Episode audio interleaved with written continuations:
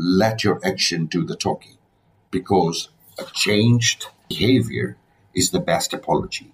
We can only work to show them that we, in fact, far superior than our worst moments. Customers are very forgiving of people who bring their A-game when mistakes arise. Hi, I'm Murtaza Versi, and this is Engage, Relate, Perform, the show that helps leaders and organizations drive long-term results by fostering relationships and enhancing engagement. If you're looking to seriously improve your team's performance while impacting lives and succeeding at driving long-term results, then this is the show for you. It doesn't matter that you already have that dream title or simply curious about how far you can challenge yourself. I'll be giving you practical tips, relevant commentary, and valuable insights about how you can engage and utilize relationships with talent, community, and other stakeholders around you to achieve the best results and help them stick long-term. Get all the latest information at murtazaversi.com forward slash pod. Once again, it's M-U-R-T-A-Z-A-V-E-R-S-I dot com forward slash pod. So I received a question from one of our listeners uh, called Abbas, and uh, he asked the following question. How do I take criticism graciously and make it work in my favor? Is it so bad to defend myself when I'm wrongly perceived? Well, let me tell you this, Abbas. A company contacted me because they wanted to achieve a few things. One of them being improved customer service. So we came up with a strategy for them to engage their customers, to hear straight from the source. We organized a kind of town hall with their customers and invited them to essentially roast and review the company's customer service. I tasked the company's rep to be quiet, really listen, and not defend anything. This session lasted for about two hours, and the company wrote down all the feedback and gave the word to the customers that they would work on the provided feedback and get back to them. The question was how. And so the company would host a similar session quarterly to update the customers on the results of their action plan on the feedback.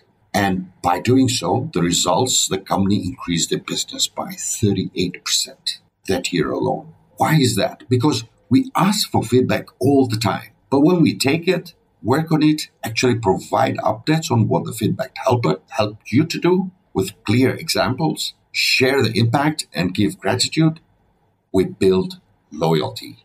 We all love to be heard and valued. It is through actions such as these that we build quality relationships with stakeholders. The question is, why doesn't feedback do what it's supposed to do? Well, number one, feedback must be given and received in a truthful and timely manner. If it is given too late, like in the case of yearly performance review, then it's not useful because it is used almost as a justification of punishment for past mistakes, as opposed to bridge to better performance. It's difficult not to get defensive when your livelihood is online. But there is a way. How about you take a breather, pause for five seconds and say, what could I do better now?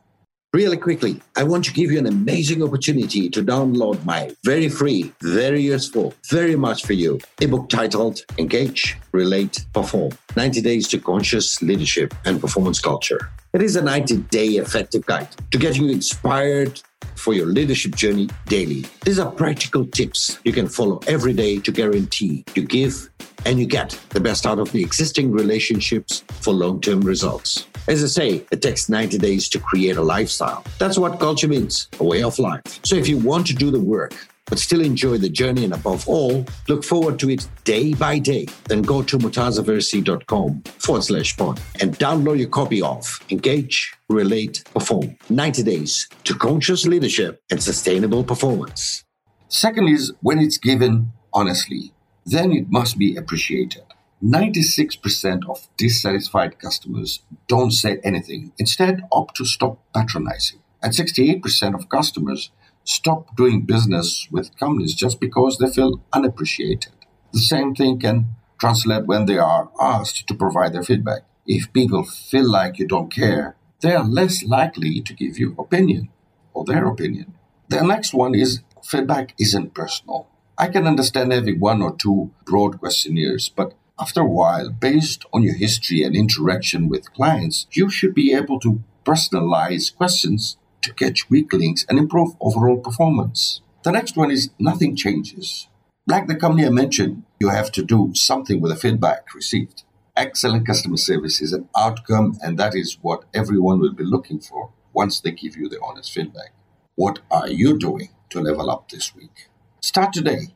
What feedback have you received for the last three months? What was done about it? Did you share the action plan with the customers?